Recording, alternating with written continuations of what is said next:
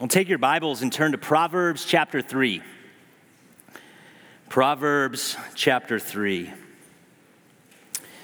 One of the questions from this morning's sermon actually provides us with a fitting launching point for our time in Proverbs tonight. The question was this Do you truly understand what it means to do God's will over your own? Do you truly understand what it means to do God's will over your own? That's the central issue in the book of Proverbs. Will you choose God's will? Will you choose God's wisdom? Will you choose God's way of living life or your own way of thinking, your own way of doing? Sometimes looking at worldviews that we see around us outside the church help draw a contrast cause us to see more clearly what this means in the life of a Christian. Several years ago, a book with a shocking title hit the New York Times bestseller list. It was called I Hope They Serve Beer in Hell. Short stories. It's a memoir of debauchery and wickedness in the service of self. And no, I haven't read it, and I don't recommend you read it. But I do remember seeing it in an airport bookstore. From what I gather about the book, basically it's the story of one man's pursuit of whatever he wanted. Morality, ethics are all cast aside in the pursuit of the lust of the flesh, the lust of the eyes, and the boastful pride of life. More shocking than the title is that it was a bestseller for five straight years. Over one million copies of that book were sold. A book review in the New York Times in 2006 contain the following quote from the author I'm completely honest about who I am, the good and the bad, he said.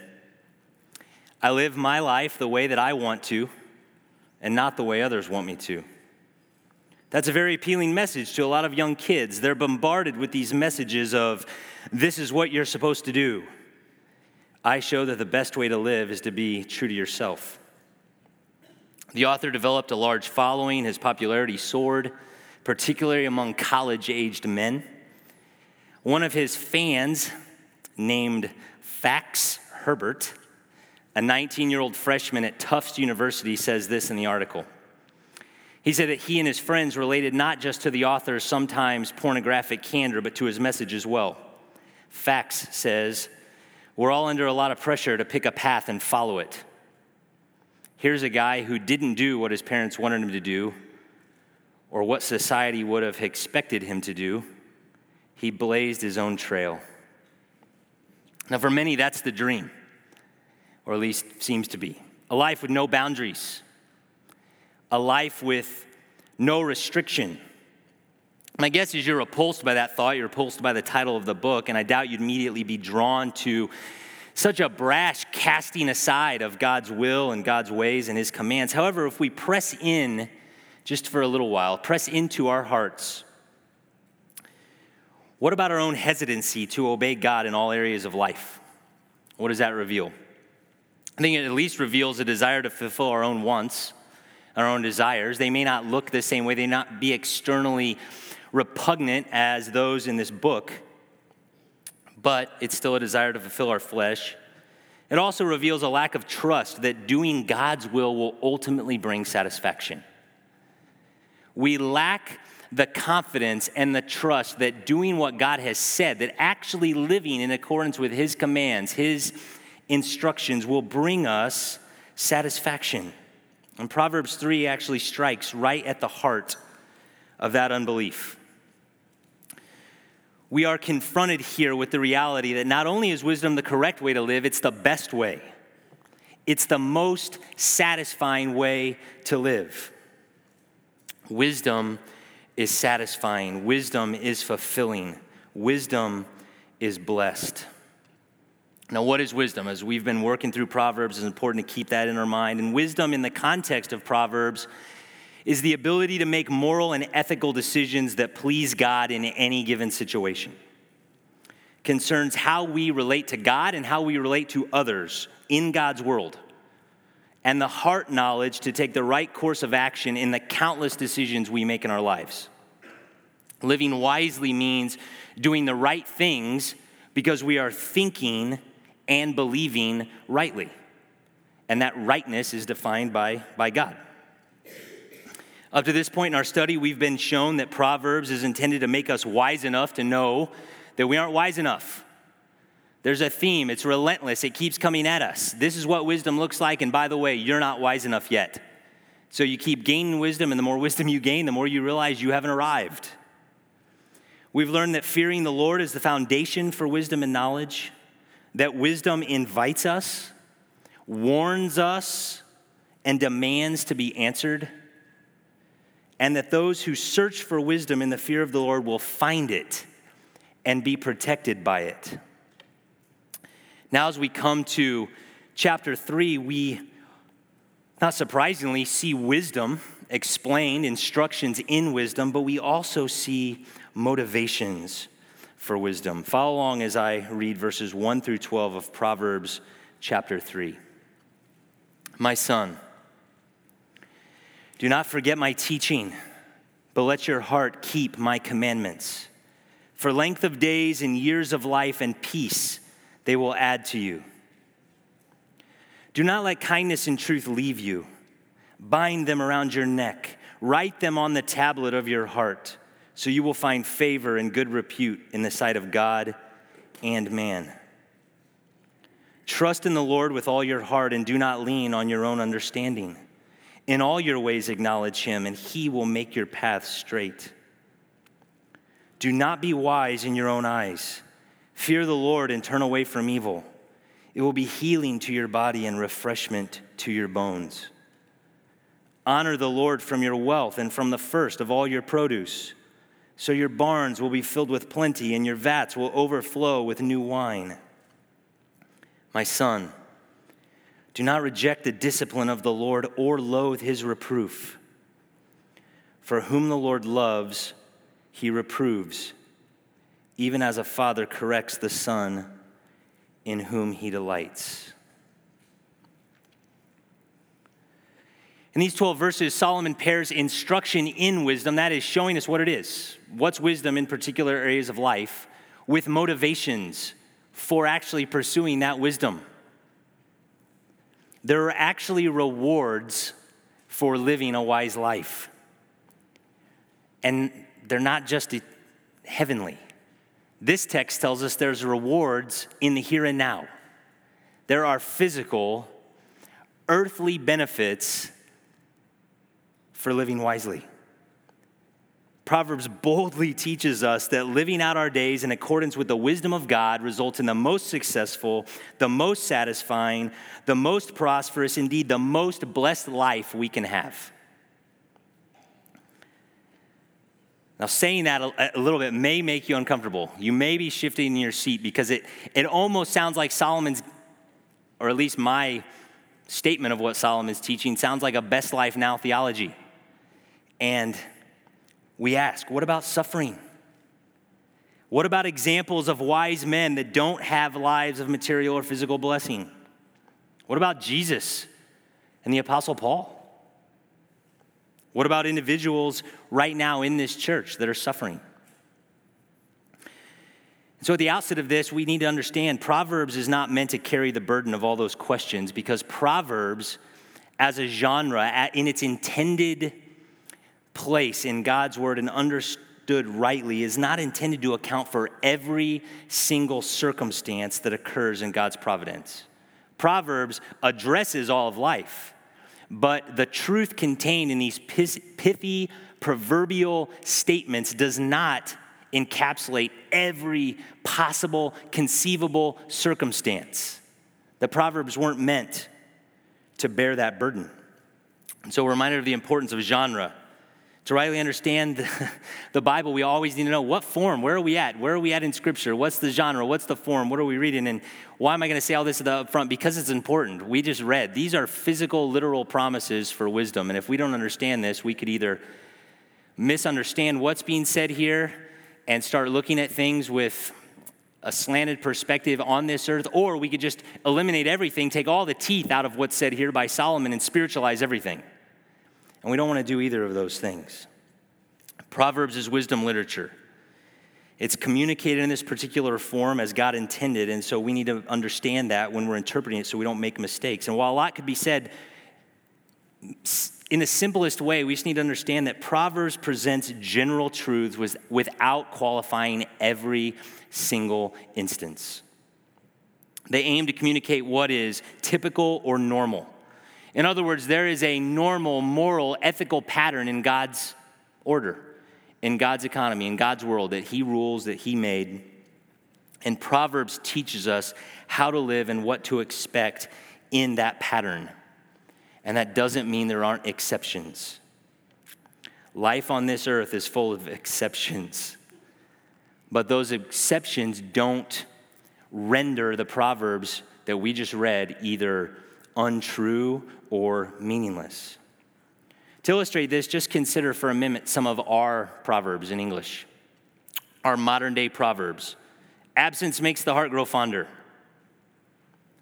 Now, you may say that, you may hear it. When you say that, does it imply that nobody ever finds separation or distance to make their heart actually grow colder? Or is it a promise that separation will automatically restore a relationship? No. How about this one? Practice makes perfect. Does this imply that practice is all that is required to be the best at any particular skill? Do I just need to practice enough to be an Olympian, or are there other reasons that I'm not? we know intuitively as you hear those proverbs, you just know automatically because of the way that they're used that they're generalizations, short, truths about the way the world works. And that's what we find in Proverbs. The difference is these ones are inspired. Proverbs 10:4 says, "Poor is he who works with a negligent hand, but the hand of the diligent makes rich." We can think of exceptions. There are lazy individuals that have amassed great wealth. And no doubt we know some of the hardest workers may be poor. And neither of those specific cases makes that proverb untrue. It's a generalization. The truth stands by God's authority, actually, because it's inspired that hard work in general leads to success, and laziness in general leads to ruin. That's the truth of the Proverbs. They're not promises in the strict sense of the word. They're not promises that apply to every single situation under the sun. But as inspired revelation, they are authoritative truth. And so they represent this true picture of life. And specifically in the verses that are before us tonight, they present an enticement for pursuing wisdom. They entice us to pursue after wisdom by presenting and detailing the rewards that accompany wise living. So we want to structure our time through these 12 verses around six principles that direct and motivate our pursuit of wisdom. Six principles that direct and motivate our pursuit of wisdom. Really, what we want to see here is that God's way is best. That's the enticement. Here's what wisdom looks like. And oh, by the way, it's not just the right way, it's the best way. God's way is the most satisfying, the most blessed. And in these 12 verses, the result should be that we abandon all self confidence. We abandon all self leaning, all of our own so called wisdom and throw ourselves in the pursuit of God's way. Because not only is it the right way, it will ultimately bring us the most satisfaction according to God's truth. Now, each grouping of verses, as we work through here, each two verses is, is, a, is a grouping. And some of those verses have more positive statements than others, but each two verses represents one of these principles. And each one contains an exhortation in wisdom, and that could be positive command or a prohibition. And then there's an accompanying motivation.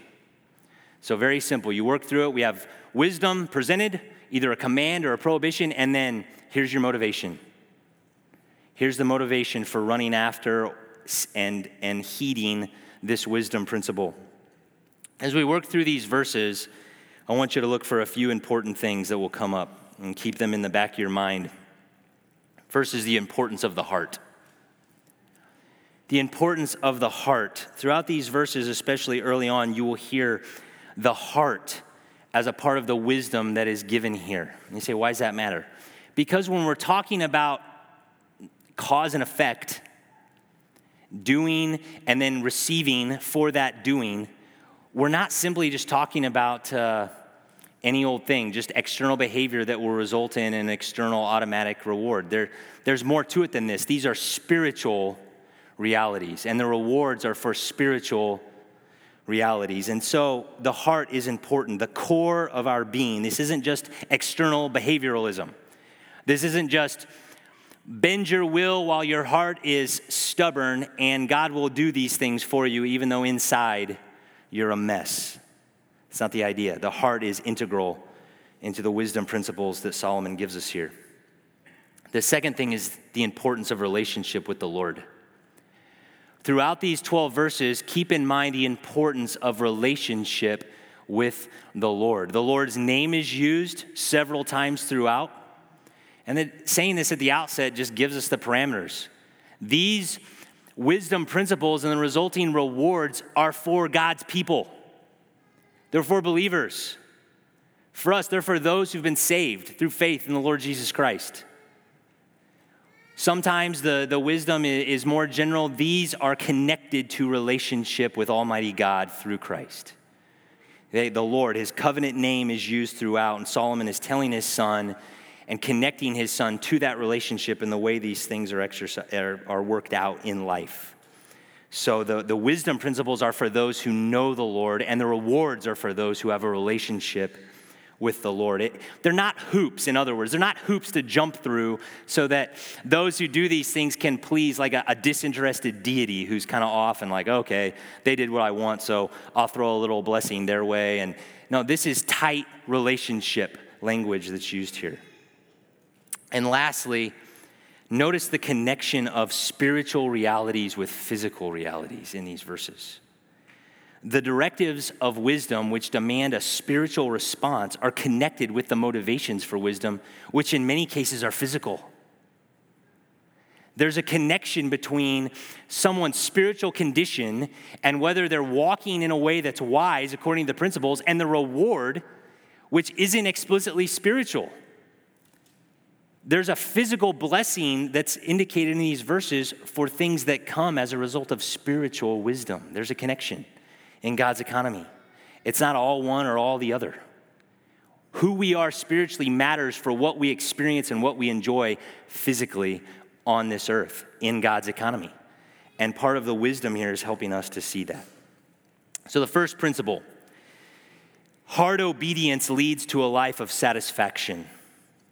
Hard obedience leads to a life of satisfaction. The first wisdom instruction he gives us is in verse 1 My son, do not forget my teaching, but let your heart keep my commandments. We hear that familiar fatherly plea that comes up in Proverbs. Solomon asking his son, pleading with his son to accept, to respond, and all the other things that this wise, godly father wants his son to take with him. Here he says, Don't forget my teaching. Literally, don't forget my law. Don't forget what I've instructed you in. forget is not merely intellectual. Hey, don't read that and think like, forget your keys. Like you just forgot what your dad said. It, it yes, it would involve a forgetting what was communicated, but a forgetting that is an overflow from disregard. Okay, he's not asking him, hey, I'm afraid that, that you're just, your mind isn't going to catch any of these things, and when I give them to you, you're just going to forget all of them and live a foolish life. The concern is actually that he's going to live a foolish life because he disregards the teaching of his father. And we get that because the second part of this principle is let your heart keep the commandments. In parallelism, the teaching and the commandments are together. Not forgetting them is to keep them, to obey them. And the teaching and commandments here should be understood as God's will. Solomon is communicating the Proverbs, the wisdom to his son, and we need to understand that simply as God's will. The, the words indicate God's law, God's instruction, God's commandments. It's God's will. What God expects. Solomon is teaching his son what God is like and what God expects from his people. And so he pleads with him remember these things. And by remember, I mean do them, keep them. And the plea is for obedience from the heart. So we said right away, we're confronted. This isn't mere behavioralism. He asked his son, Let your heart keep my commandments. And the heart, as you've heard off, often from this pulpit, and the man who may or may not have coined that will be here next Sunday morning preaching with us. But the heart is man's mission control center, the center of will and volition. It's not just like the warm and fuzzy part of your person. Oh, I f- feel the warm and fuzzies. My heart is where my emotions are stirred, but not my mind, not my intellect, not my will. Not, no, it's your control center. It's you. It's what you want. It's what you do. It's what you think. It's the core of your being. Solomon tells his son it's from there that your keeping of these commandments needs to spring. It's, it goes beyond behavior, which of course is included, but it's not just external. This is an internalizing of the law that Solomon has given to the son, the commands of wisdom. And he says, Keep these, obey these things. Wisdom is keeping the commandments of the Lord. The motivation for this comes in verse 2. It's like a, a divine carrot being dangled out in front of the son. Why? What's one motivation? Not the only, but what's one motivation for my heart, for your heart to keep these commandments? He says, For a length of days and years of life and peace they will add to you. Longevity. The first part of verse 2 longevity, a long life a full life. Solomon says to his son, obeying these commandments, living in wisdom, obeying them out of the overflow of your heart will lead to a long, full life and peace. Peace, that's shalom, which actually conveys wellness, well being, wholeness, welfare. So it's not just peace, it's more than that. It's, it's a good life having welfare and well being and wholeness in one's existence. It's basically this the reward for obedience is a good long life, blessed and generally free of catastrophe. It's, it's, it's somewhat shocking to say that. That's what Solomon's saying here. Obey, son. If you do, you will have a blessed life. Take all that I'm saying to heart, believe it, and do it obedience will reward you with a satisfying life. It's interesting if you look at what he calls for the heart to be involved in keeping the commandments. Solomon's call is not to his son to, to be an intellectual expert in the scriptures, but a devoted and submissive follower of the Lord. That's the issue. He doesn't say, Solomon, remember all the Bible quiz things. I don't care if you actually believe them, just remember them, do them. God's obligated to bless you. No, Obey from your heart, believe these things, and live in accordance with them. Be a devoted and submissive follower of the Lord. So I read these two, a couple of things were striking in our context. Solomon expects his son to take in the, all the teaching that he's received and to respond accordingly with heart obedience. So we ask this question, which is a challenging question in our context do we appreciate the truth that we take in, but don't apply it in obedience from the heart? Do we appreciate the truth that we take in without actually applying it in obedience from the heart? When Solomon says, Don't forget my teaching and the commandments, I, I, I think, think of our Sunday mornings, Sunday nights, Sunday school, men's events, women's events conferences, Bible studies, your own study Bibles, commentaries, books and books and books, not to mention radio sermons, MP3s. You can listen to anybody you want. You can listen to a sermon by Martyn Lloyd-Jones. I encourage you to do that. But it's amazing. All of that teaching that's available to us.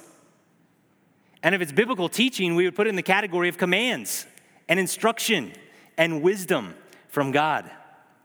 It is humbling to think of the, the volume that we take in and say, wow, are we living lives that evidence that we're forgetting, that we're forgetting the teaching that we've received?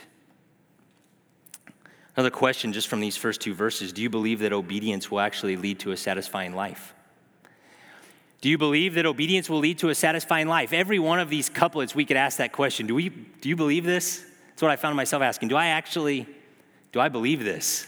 This is a pretty, pretty bold statement. Obedience will lead, will lead to a long, full, satisfying life. Where it really gets, gets at us is if we say yes, then it means that we believe saying no to the, our flesh will actually result in more satisfaction because there's more satisfaction in doing God's will than there is in satisfying our flesh. Obedience leads to a life of satisfaction. Second principle godliness leads to a life of esteem. Godliness leads to a life of esteem. Verse 3 Do not let kindness and truth leave you. Bind them around your neck, write them on the tablet of your heart. This is a call to make God's character an essential part of your character. Godliness is God likeness. Godliness is reflecting who God is in who you are. And the terminology that's used, kindness and truth, are actually terms that are essential parts of whom God has revealed himself to be. Kindness here is the, the workhorse term that we have you often encounter in Old Testament. It's hesed, it's loving kindness, it's translated loving kindness, steadfast love. It involves grace and mercy, covenant faithfulness, the, just this whole pa- package. It's hard to translate in English. And it's one of the terms that reveals who God essentially is in his astonishing and righteous character. And that's what's actually used here. Along with truth, you have the faithfulness of God and his steadfast love, loving kindness, covenant faithfulness, full of grace and mercy is a stuff. It, it's who God is. And here the, the proverb says, Don't let those leave you. Bind them around your neck, write them on the tablet of your heart. The word pictures imply first that you're to diligently remain connected to these things. Don't let them go. Remain connected to these, these attributes. These things need to be yours. Don't let them flee your character. Don't let them leave. And they're to be a permanent adornment for our lives. The life of a Christian is to be constantly adorned by this kindness or loving kindness and truthfulness. Solomon says, bind them around your neck. So they're connected to you, but maybe the idea is an adornment. These are always evidenced in your life. And then he says, write them on the tablet of your heart. That is, weave them into the fabric of your very character. They're to be imprinted on your heart in such a way that these characteristics define who you are. Solomon says that wisdom is reflecting God's character. Wisdom is godliness, in particular, godliness that looks like God's loving kindness and his utter trustworthiness. And what's the motivation for that? Verse 4 So you will find favor and good repute in the sight of God and man. The reward for God's character being your character and reflected outward is favor with God and esteem with others. Those who are full of the godlike qualities of kindness and truthfulness will be esteemed, will be favored by God in heaven, and will be esteemed by men on this earth. Good reputation. Some of the examples of this Job. Job is a man who had a good reputation both in heaven and on earth. Right? God put his reputation out there before none other than Satan. Have you considered him? There's no one like him. That's having a good reputation with God. And he was called the greatest man that there was at the time. He, he had a good reputation with all who were around him prior to his, his trial. Job had a good reputation. Jesus, in words that sound exactly like this passage, is said in Luke 2:52 to be growing in wisdom and stature and in favor with God and men. A requirement for spiritual leadership in the church is to have a good reputation with those outside the church, 1 Timothy 3 7. So, a good reputation matters. A good reputation with others matters. A good reputation with those who aren't even Christians matters. Solomon says it's a reward, and it's a reward that comes when godliness in the form of this loving kindness and truthfulness are part of your character. The opposite of these verses is to be the kind of person whose character actually denigrates the name of Christ. That's the type of person who has a type of character that when somebody finds out they're a Christian, they say, That, that's what a Christian looks like. If that's what a Christian looks like, I don't want any part of it. No, Christians should not fear, sinfully fear. These verses aren't a call to a fear of man, okay? These verses aren't, aren't suggesting that we should sinfully fear what others think when doing God's will. However, we should absolutely care what others think of us, and our reputation matters. And here Solomon says these are the things that need to be your adornment, these essential characteristics. Let me just say an unkind or an untruthful Christian is an oxymoron. Godliness looks like God. And in particular, it looks like God's loving kindness and a, a character full of grace and mercy and loving kindness and trustworthiness. Solomon says that we're to seek after that godliness, that, that that's what wisdom looks like. And that the motivation for that is that you'll have favor with Almighty God and a good reputation with those who are around you. Thirdly, dependence on God leads to a life of ease. Dependence on God leads to a life of ease. Verse 5 Trust in the Lord with all your heart and do not lean on your own understanding. In all your ways, acknowledge Him. Here, verses 5 and 6, you have three. Sort of five bleeds into six, the, the instruction, the wisdom instruction portion of this, this pairing. You have three statements, three, three wisdom instructions. Trust in the Lord with all your heart do not lean on your own understanding, and in all your ways acknowledge Him. And then the, the motivation comes at the end of verse 6. Now, these verses need no introduction, right? These are famous verses, these are everyone's life verses. And it's interesting just to consider them in the context of these 12, where rewards and wisdom principles are being linked. And there's just a litany of them, and this falls right in the middle, but it plays, I think, a strategic role. Trust in the Lord with all your heart is a call for total commitment to the Lord with all of your being. To trust with all your heart is utter dependence. All of who you are, your entire mission control center, as we said earlier, is reliant upon the Lord.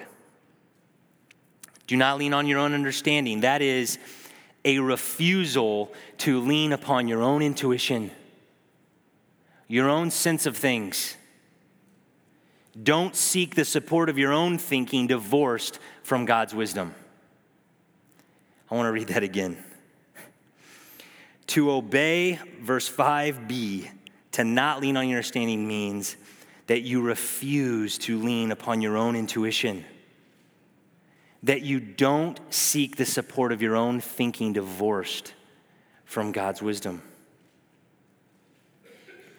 In all your ways, acknowledge Him Ways is shorthand for your life, how you live, what you do, what you think. It's all encompassing. To acknowledge that it's really know, know the Lord. To acknowledge here is it indicates that knowing Him impacts is to impact every aspect of your life. And in the context with verses 5a and b in, to in all your ways acknowledge him in parallel with not leaning on your own understanding in parallel with trusting in the lord with all your heart the idea is that there's no part of your life that isn't submitted to the lord in obedience there's no area that you're sort of keeping aside and saying my wisdom's good enough here i'll seek the lord for this i'll seek the lord for that even the majority of things but over here i'm going to keep this Solomon says that a life of wisdom acknowledges the Lord in all of your ways. It's interesting, one of these statements is attention grabbing, but three stacked together should be unforgettable. A life of wisdom is a life of absolute dependence on the Lord in every area of life. The refrain of Proverbs, as we've said, I believe every sermon through Proverbs, is that you aren't wise enough. I'm not wise enough. And these verses add emphasis to that and say, you need to forsake your own so called wisdom and look to the Lord in absolutely everything. As much a positive instruction, this is often in the sort of life verse understanding of this, we, we only think of the positive, the trust aspect. This is just as much a call to abandon your self confidence as it is to throw your confidence in the Lord. There's a positive, negative aspect here. Do not lean on your own understanding. Abandon confidence in yourself. It calls for a submission of your will, your heart, your mind, all to the Lord. Now, I did a quick search and counted at least 20 verses. There's more probably than that, that where listening and hearing the instruction that's being given is stated. That's just in Proverbs, it's not scripture wide. 20 verses only in Proverbs that basically say, listen and hear because you're not wise enough.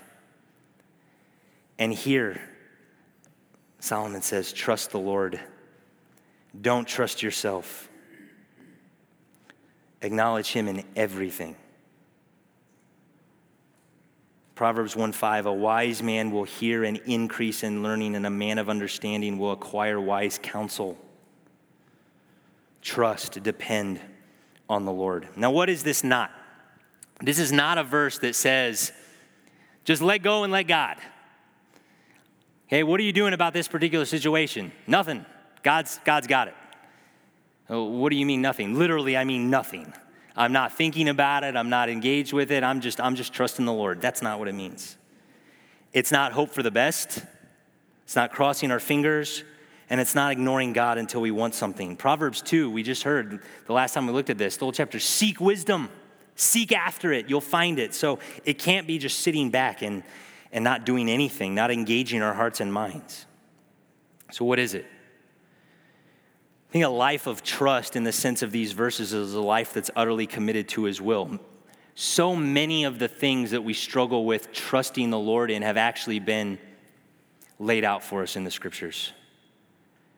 Trusting the Lord means that we're committed to what he's revealed as his wisdom and that that way is best and that that's ultimately what we need. It's trusting the insight and the wisdom that he has given through His word, through His commands. It's also a recognition of the severe limitation of your own intuition, again, and a seeking, an active seeking, as Proverbs 2 states in other places, of the wisdom that only comes from above. Trusting God looks like seeking wisdom from Him. It means going to the Lord and asking for the wisdom that we don't possess. It means seeking counsel for those who are going to give us wisdom from the Word of God that we need. And it means trusting that God's final word in a situation is the final word in a situation. It's utter dependence on Him, confidence in God for every aspect of your life because you know Him. Now, what's the motivation for this? Verse 6b the reward of a straight, smooth life path. That's, that's it. Do these three things. Do this one thing stated three ways, rather. In 6b, He will make your paths straight. It's a smoothing, a leveling, curves taken out, hills lowered, obstacles removed. That's why we said in the principle that it's a life of ease. A life of trust in God is rewarded with a life of certain guidance along a smooth and a certain pathway. That does not mean we don't face trouble. And in fact, we're going to see at the end of this text, that Solomon even accounts for that in this passage. Life's not always easy. That's not what's stated here, but what is stated here is that dependence on God leads to an easier go of it. Obstacles are removed. That's the, that's the implication. the windy, hilly path of difficulty is made less difficult through dependence, through faith that relies on the Lord and his wisdom. The person of wisdom pictured in these two verses is one who's teachable. It's a person who's teachable. Really, our response to these verses is life defining. Do we seek God's answers for life's questions and do we know where to look? That, it defines who, who we are, how we respond to this. Do we go to the Lord for the answers to the difficult questions and what we're dealing with? And is God's word sufficient to deal with what we're facing? This says it is. Proverbs 3 5 says that God's wisdom is what we need more than anything else, and in fact, our own is insufficient. It won't do it. By implication, God's word is utterly sufficient for all that we need. To trust the Lord, to not trust ourselves, to acknowledge Him in everything, is to trust the sufficiency of His wisdom and say, This, this will ease my path. Not my gut feeling about something, but this. Or my thoughts about something measured and tested and refined by this, by God's word, by God's wisdom. To reject what it says here, to reject the, the wisdom that says you need to trust the Lord, you shouldn't lean on yourself, and you need to acknowledge Him is a rejection of the sufficiency of God's will, God's word, God's wisdom. Dependence on God leads to a life of ease. The fourth principle humble holiness leads to a life of wellness. Humble holiness leads to a life of wellness. Verses 7 through 8 are closely related to verses 5 and 6, but I believe they're distinct. Verse 7, here's the principle Do not be wise in your own eyes. Fear the Lord and turn away from evil. This is, again, a prohibition of self trust and self confidence. Solomon's just laying it on. There's four wisdom statements here that all say your intuition is not enough. Don't trust yourself. Proverbs 12, 15, the, the way of a fool is right in his own eyes, but a wise man is he who listens to counsel. Proverbs 26, 12, do you see a man wise in his own eyes? There is more hope for a fool than for him. Don't trust yourself. A man who's truly wise is not wise in his own eyes. That's the implication of this verse. That's the implication of the rest of Proverbs. Instead, he's wise enough to know that he needs wisdom from above. Now, the second part of the instruction is that the fear of the Lord is to govern our behavior. If we're not wise in our own eyes, then what, what governs how we live? And that is ultimately, as we saw way back when in chapter one, that the fear of the Lord is the beginning of wisdom and knowledge. Here he says, Fear the Lord and turn away from evil. In contrast to trusting yourself, trusting your own wisdom, trusting your own insight, here Solomon says, Fear God, fear the Lord, and turn. Turn from evil. The fear of the Lord is what we think of God, it's our heart response to that thinking, and then the decisions we make as a result of that. And turning from evil is shown here. It's the natural response for the God-fearer. You turn away from it. Implication being wise in your own eyes might lead you down some evil paths, rejecting God's wisdom. Now, what's the motivation for this? It will be healing to your body and refreshment to your bones. The motivation here says that right living through right thinking has a positive effect on our bodies and minds. Our bodies and minds are affected by the way that we live and the way that we think and this says, turning from the wisdom of ourselves, turning toward the wisdom that is God's in the fear of the Lord brings wellness. It brings wellness. You know, all the corporate programs that they have now, wellness programs, that's a big thing, trying to keep everybody healthy, healthy body, healthy mind, all kinds of things that companies are paying millions upon millions of dollars for to secure the wellness of their employees. Exercise, counseling, diet.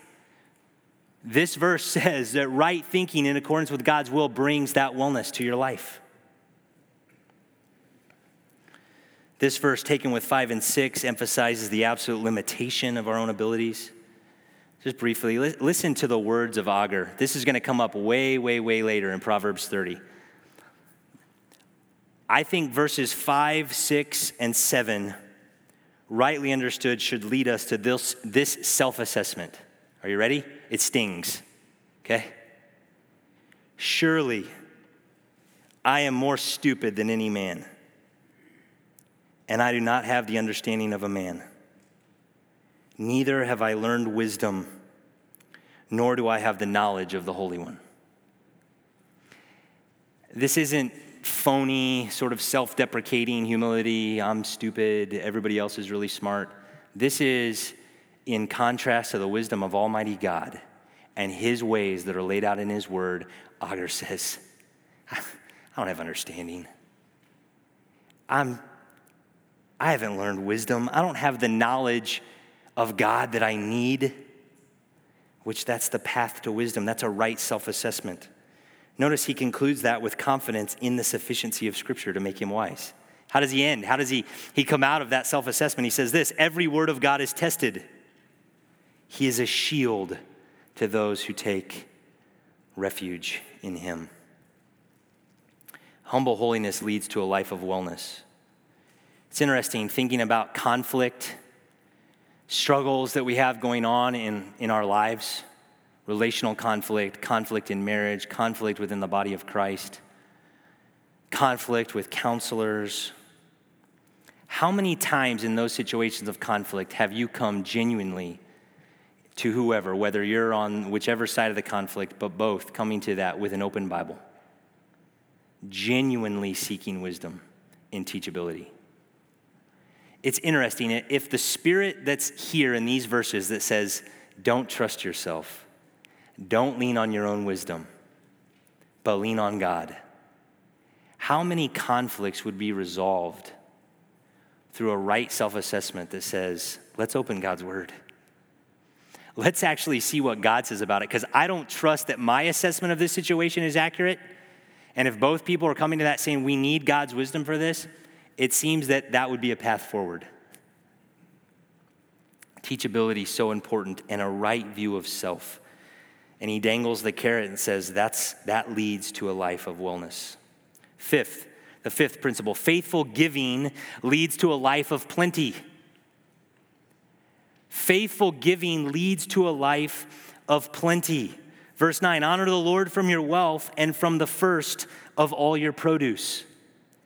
The wisdom instruction here is in the context of worship and offering under the Mosaic law. The idea is Bring what the Lord's given you your income, your, your, your really your wealth. Produce in, in the ancient Near East was income, it was wealth, it wasn't merely their sustenance.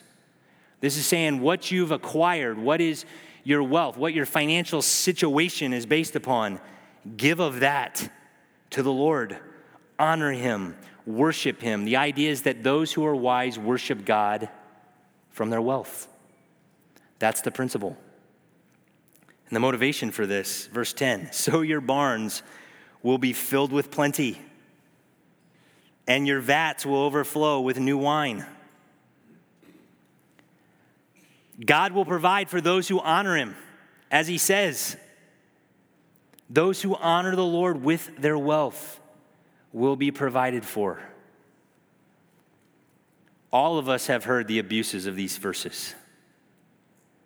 All of us have heard these verses used as a promise to write a check for a certain amount so that you'll receive a check over and above that certain amount back in the mail. And that has absolutely nothing to do with what Solomon is talking about. And I know you know that, but it's, it's sad that I can't even read these verses in the wisdom that they're in without thinking of how they've been molested by false teaching. This is not the prosperity gospel.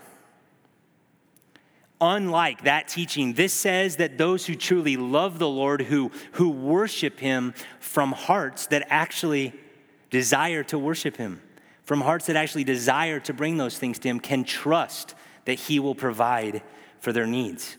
And in fact, this, these verses go beyond provision into abundance, fullness. The idea here is not if I give a certain amount, God's obligated to give a certain amount back. The idea is that wisdom honors God. Wisdom desires to worship God, and the motivation for that is trust that God will take care of those who are his children. This is one of the big ones in this text that I said, Do I believe this? You know, as I read it, it makes me a little nervous. I mean, do I believe that honoring that the Lord is going to give abundance and fullness and the idea overflowing just, just because I'm, I'm faithful to give? Look, the Lord is not, again, obligated. This isn't a pyramid scheme sort of thing that God has working in heaven. It's Him saying, Trust me, honor me, worship me from your heart, and trust me to take care of you. Wisdom extends to how we worship. That's one principle from this. Wisdom extends to how we approach God and how we worship and the decisions we make. Sixth principle accepting discipline leads to a life of acceptance. Accepting discipline leads to a life of acceptance. Verse 11 My son, do not reject the discipline of the Lord or loathe his reproof. This verse is familiar. It's quoted in Hebrews chapter 12. Very interesting in this text. We've just got done hearing about all these motivations, which are material blessing. You've heard me use words like ease and wealth. And now Solomon brings up discipline, which by implication says life's not always easy. That, that it may not always seem like you're on the straight, smooth path that's free of obstacles. God accounts for that here in these verses, here in his wisdom. And the principle of wisdom, the instruction is don't loathe what the Lord is doing for you through discipline. Don't respond negatively to God's discipline in your life. Not all that we experience is pleasant. And God has designed his world in such a way that difficulties and hardships are used to grow and mature his children. We're to see it as a sanctifying grace from God. Don't reject it, don't despise it. See it as the Lord's gracious work in your life. And that leads to a life acceptable to God. His discipline is intended actually to move us into the path of wisdom. You see that? He's given all these wisdom principles, told us the motivation to help us pursue those things. And then at the end, he says, and oh, by the way, when you're disciplined by the Lord, which is he's going to kick you back in to this path of wisdom, don't reject that. Don't despise that. Because a wise person sees his discipline as a blessing. We should expect discipline when we don't obey the Lord's teaching and commandments, when we don't cultivate a godlike heart of loving kindness and truth, when we are self trusting, self sufficient, and do not lean on the Lord, when we're arrogant, confident in our own approach to life, and when we refuse to honor God with our worship. Now, here the motivation is actually an explanation. Verse 12 For whom the Lord loves, he reproves, even as a father corrects the son in whom he delights. Why should we not reject discipline? Because it's good. Because it's from a loving God who only disciplines those whom are his children, whom he loves. He says it is a loving, good thing. The most loving thing the Lord can do for us is correct us when we're not wise, when we're living like fools. And we should be cautious here. This isn't like a license to interpret providence and be like Job's friends Somebody gets sick at church, you go to their house, what's the secret sin in your life? That's not necessarily the path here. But we should see discipline as a tool of the Lord and something good for Him and from Him. We can always be certain that hardship in the Christian life is for our good in our difficulty. Started with an illustration about an author who wrote a scandalous book in 2006. In 2012, he did an extended interview six years after his bestseller. And the man who said at that time, I live my life the way that I want and not the way others want me to, he had a problem. He says this The turning point came when one day I realized I was a number one best selling author. I was rich and famous, and I'd done all these things in my writing career that I couldn't even dream of accomplishing when I'd started. All the things I thought I needed to do to make myself happy, I had done. And I realized I wasn't as happy as I thought I would be. So I had to kind of take a step back and realize I have everything I thought I'd ever wanted, and I'm not happy. So that means maybe I need to look at myself. Maybe I need to figure some of this stuff out. I wish that you know you go back in time and show that college kid who was looking up to him as a hero that this guy forfeited this same path because of its destructive influence. I wish it was a happy ending. At present, the author, I found another article, he sought after psychoanalysis and some other things. He still needs the Lord Jesus Christ. But he's, he's reaped the fruit of what he sowed, and it wasn't good. But Proverbs 3 leads to satisfaction. Wisdom leads to reward and satisfaction. We actually can have the life that we really ultimately want by seeking wisdom. Just blown away by the grace of God, the kindness of God in these verses. He forgives undeserving sinners, He reveals His wisdom for those forgiven sinners. He empowers his children to understand and live in accordance with that wisdom. And then he gives rewards when we walk and live in accordance with that wisdom. And it would take a fool to say no to the very path that the Lord says is best. The creator of the universe, the one who controls all things, utter foolishness to look at that and say, That's not for me, I'll do it on my own. Wisdom calls out, wisdom is there for those who seek, and has rewards for those who find it. Please pray with me.